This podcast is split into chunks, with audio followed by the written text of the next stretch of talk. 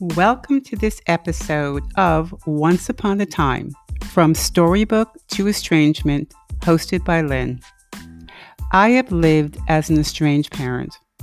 I will always love my adult son and my adult daughter. And I thank them for getting me to this transformative place in my life. So join me now for my own Once Upon a Time, my story of estrangement.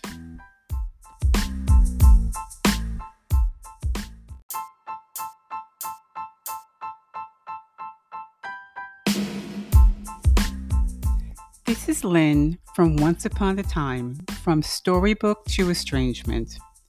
By way of career, I am a professor, author, and entrepreneur. By way of a lived experience, I identify as an estranged parent. Let me start by saying my lived experience as an estranged parent is, without a doubt, the single most difficult experience in my lifetime. My healing journey continues, and this podcast is one step in that journey. Hello, everyone. We are here for Once Upon a Time from Storybook to Estrangement with Lynn.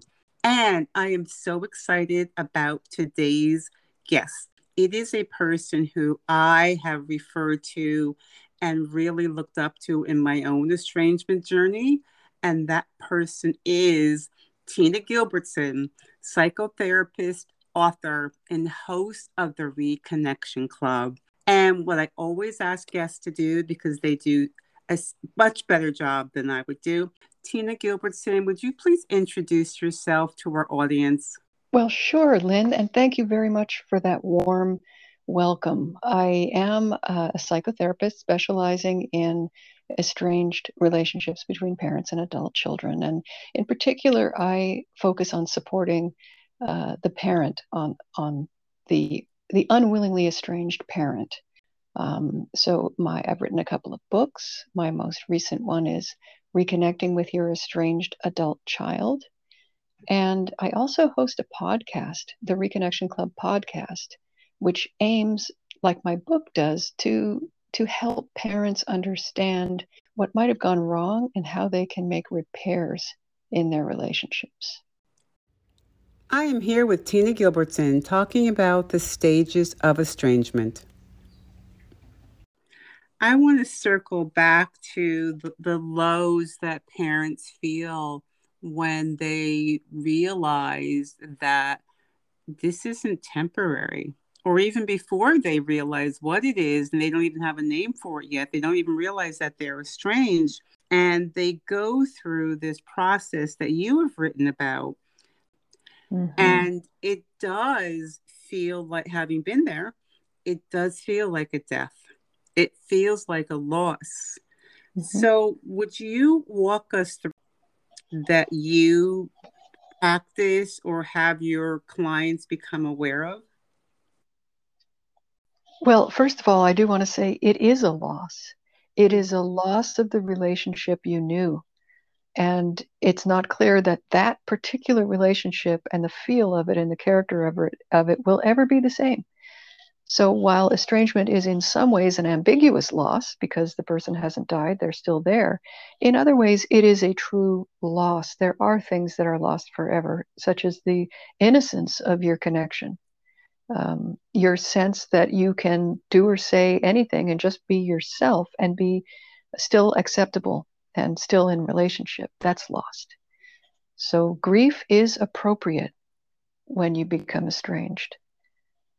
And there's also grief on the other side but that's that's also complex. Mm-hmm. the stages that i wrote about were stages of i called them stages of estrangement. Shock despair, acceptance, transformation, and maintenance. Yes, well, shock is hopefully self explanatory. You know, uh, many, many parents just c- cannot believe where they are. They never pictured in a million years that they would be out of contact with their child emotionally. They might have pictured that their child could go halfway around the world, but they would still be at least in contact. So there's a terrible, terrible shock, almost like a car accident. Mm. And and these are stages that are not in order. Just like grief, mm. these are not something you plod through one through one to two to three to four. These are things you can circle around and around in in any order. Shock is often first, but I think you could also slip back into that at certain points. Despair is another one, and that is really where powerlessness is at its worst where it's like you're it's almost like yeah it's almost like after a death when you just you don't even want to get up and, and change or wash your hair. You're just knocked out. Acceptance is i'm glad we already talked about that because it's a complicated thing to accept something that you desperately wish would change. But that is the a step that has to be taken if you want to get to a, a better place in estrangement is you have to accept that it has happened. And i think there's this acceptance is something that people go back and forth between a lot. Like some days you may feel like i get it. I understand it. It's happened. It's real. And then other times you may find yourself feeling resentful or struggling and and or bargaining you know kind of uh, like just in your mind, you, there's a lot of backing and forthing with acceptance often. Mm-hmm. Transformation, if I'm recalling. Yes, and then it's correct. Yeah, um, that is a kind of a turning point. And at this point, I believe some parents may decide to step away and say, I don't need to pursue this relationship. Mm. So the estrangement is transformed into a problem they're wrestling with, into something that happened and that they're moving on from. And for other parents, transformation may be uh, may involve reconnection, where the where the estrangement becomes a, a reconciliation. But there's an internal transformation as well, where there's a new kind of calm about things the the initial despair um, and and some of the worst feelings have abated somewhat in transformation. And you can see the especially if you're a lifelong learner you can see the growth that you've experienced through this horrible thing happening to you. So there's a transformation but it doesn't always go in the same direction. Uh, it doesn't always lead to reconnection. Uh, maintenance is the is after transformation, either where you're maintaining, you know, this is my life without my child and I live it every day. I know that there's a child walking around out there who was mine and this is my life now. Or it's maintaining this, what often feels like a tenuous relationship with a newly reconciled adult child. And maintenance requires effort and conscious behavior. And many people describe it as walking on eggshells around reconciliation. Hmm. So that's interesting because I would have thought maintenance would be also a period of calm. I call it reconnection, and I call that the eggshell period, where you're going to yeah. walk on eggshells. You're probably going to make mistakes. They're going to make mistakes because it's just new, and no one is perfect. And don't beat yourself up if you say the wrong thing. And maybe they're not mistakes, but maybe they won't come out the way that you want them to come out. And exactly. So then I believe that if the reconnection is successful mm-hmm. and both parties can work through that together and grow through that together, realizing that we're all imp- imperfect Mm-hmm. Then I believe people can get to the reconciliation stage, which is we're no longer on eggshells. Yes, we have to be careful, but there's a lighter feeling that we that both parties have that we realize we're going to make mistakes and that we have this forgiving heart and yes there's going to be a fight uh, or there uh, yes there might be a tiff or a fight or disagreement but the hope is that we'll work through it. So I see that reconnection and reconciliation are very distinct. And the hope is that the reconciliation is, you know, ongoing, but we, you know, well, that doesn't always happen. Ab, no, absolutely. A hundred percent. I think it's just a question of uh, what I'm calling maintenance. You're calling reconnection. Mm. That and so these are remember uh, these are stages of estrangement. Mm-hmm. They're not stages of the relationship. Mm-hmm. Once you're out of estrangement, then you are reconciled, and there is that calm that you've mm-hmm. been looking for. That I, I consider that you are no longer in estrangement, but that while you're reconciling and walking on eggshells, that is a stage of estrangement, even if you're talking every day. That mm-hmm. is just another phase of estrangement. I believe that, and I'm going to use your word transformative. I believe that I am in my transformative place, and I even start my own podcast with that term. Um, mm. And I'm, I'm I'm a, I am so different, and I feel that I'm I am. Uh, let me rephrase that. I feel like I'm the same person, but mm-hmm. I am improved. I improved where I wasn't as strong as I wanted to be. And yeah. one of the things that I do is I really think it's important. I share my story, like I tell people about it. I'm very open with my estrangement, where I used to, where there used to be shame.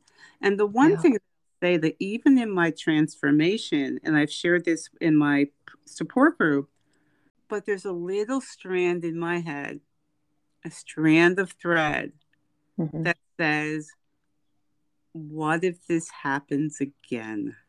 Yeah. Yeah. And I think that happens with any trauma is it does live in you. Mm-hmm. When something has hurt so badly and upended your world, it's no small thing to move on from that. The world has changed. Something happened to you that you never thought could happen. And that changes the world for you. You now live in a world where estrangement can happen. And I, I don't know of a, of a fix for that. I mean, there's so many ways in which, as we grow older, the world changes for us and it becomes a different world than the one we looked at through our youthful eyes at 21. You know, the world is very different when you're 81. That's so true. And I'm not so sure that I have the need to fix it. I think that it will always be a part of me. I yeah. don't let it, to the best of my ability, drive me. I don't let it make decisions for me. It's almost like when you've lost a person in your life, you can never mm-hmm. bring them back. So exactly. it's a type of loss in your heart. So yes. I, and I think that for me, allowing it to stay there calmly and mm-hmm. accepting mm-hmm. that that's part of me is yep. maybe all that I need right now. I'm really content with that part of me.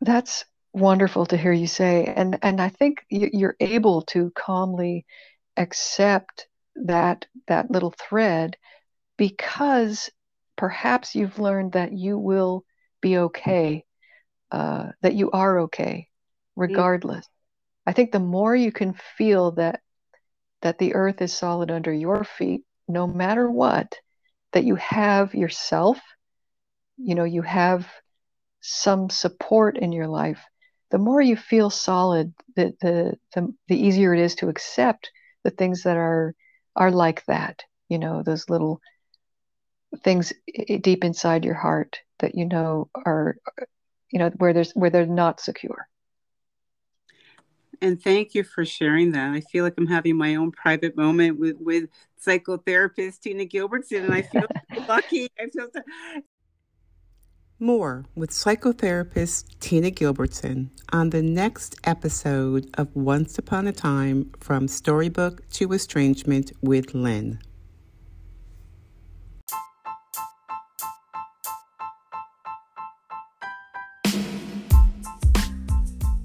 Once Upon a Time from Storybook to Estrangement are my own stories of my lived experience. This is not intended for counseling therapy, medical care, or crisis care. Thank you for joining us. Until next time.